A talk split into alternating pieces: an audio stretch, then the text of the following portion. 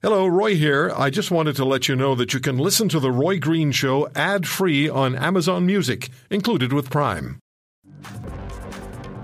Dan McTeague, the founder and president of Canadians for Affordable Energy. We've talked a lot about the issue of energy, the availability of energy, the cost of energy, what it's going to cost us, as Mr. Trudeau and his um, energy minister have talked about a 42% cut in emissions from the gas and oil industries over the next eight years over 2019 levels. There's more on that coming up today, but let's start with Dan McTeague, founder and president of Canadians for Affordable Energy.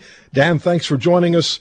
And uh, your website or your, your website and your blog had this title, Uncertainty, More Taxes, and Nothing to Help a Dangerous World. Please talk.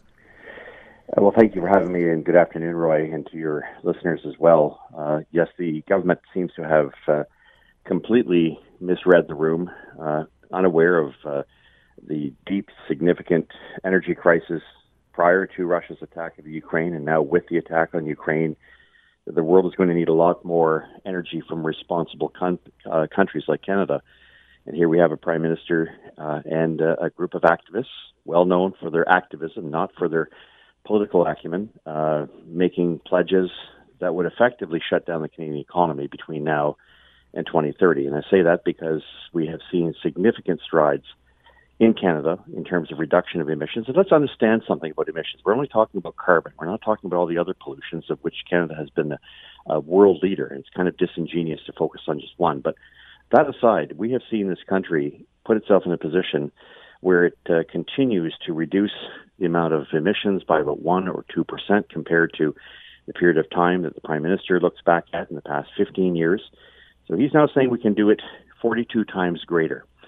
Roy, that can only happen if we shut down all natural gas, not just production and all oil production, also its use.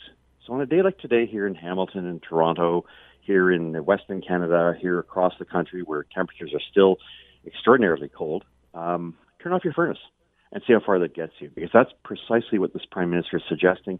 More importantly, he doesn't understand what's happened in places that have tried this. That'll be all of Europe. Uh, forget the consequences in terms of funding Vladimir Putin and relying on him.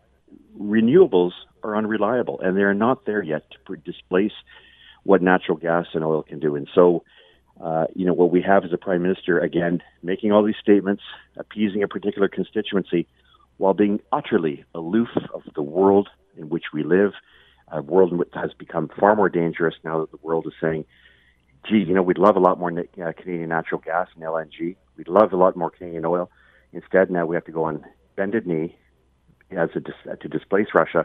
We have to go to Saudi Arabia, too busy uh, executing people, uh, not with a great environmental record in terms of their own oil. We have to go to Iran, a country that's threatening the world with nuclear uh, annihilation of Israel. We have to go to Venezuela and the Maduro regime. I mean, where does it end, Roy? I mean, the fact is, we are not going to be rid of fossil fuels. And we spoke yesterday with Professor Thierry Bros in Paris, who was formerly responsible for energy security for the country of France. And he spoke very, with great concern. It's on my, uh, the interviews on my yep. Twitter feed at The Roy Green Show. He spoke about great concern about what you've just raised and in a matter of minutes, and you mentioned this on your Twitter feed this morning, we'll have uh, Professor Ross McKitrick joining us from the University of Guelph, economist, who says the same thing. If you're going to try to get us down by 42% of emissions in oil and gas over the next eight years, essentially you're going to shut down the uh, the industry, or you're going to make prices, you're going to use production capabilities or, or methods that are going to drive the prices into the absolutely unaffordable range. No matter no. where it's you know it's expensive now, but try try eight years from now with a forty two percent cut in emissions. Ask them where the cost benefit analysis is. Ask them if they've actually done the hard work of looking into this and saying, hey, what would be the effect? They have not. Yeah. What they basically do is they're peeing in the this isn't, we say. Th- this isn't about being a denier. This is about saying, let's do this properly. Let's give everyone all the information not selected bits and pieces of information, but provide Canadians with all of the information that we require. Well, you use that word to try to silence your your critics, but I mean, who's in denial of reality right now? Anybody who comes out and says that uh, Canada has not met the challenge head on, long before it's trendy, of reducing uh, our you know our emissions by moving away from coal and into natural gas. Tell me, where's a coal plant here in Ontario?